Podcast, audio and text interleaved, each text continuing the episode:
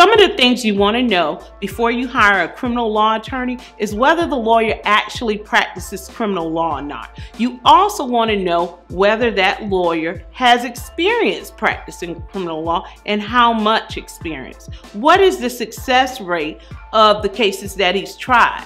What type of plea offers has he been able to negotiate? Before you hire a criminal law attorney, you want to know if that attorney will actually fight for you. I'm Stephanie Burgess of the Burgess Law Group.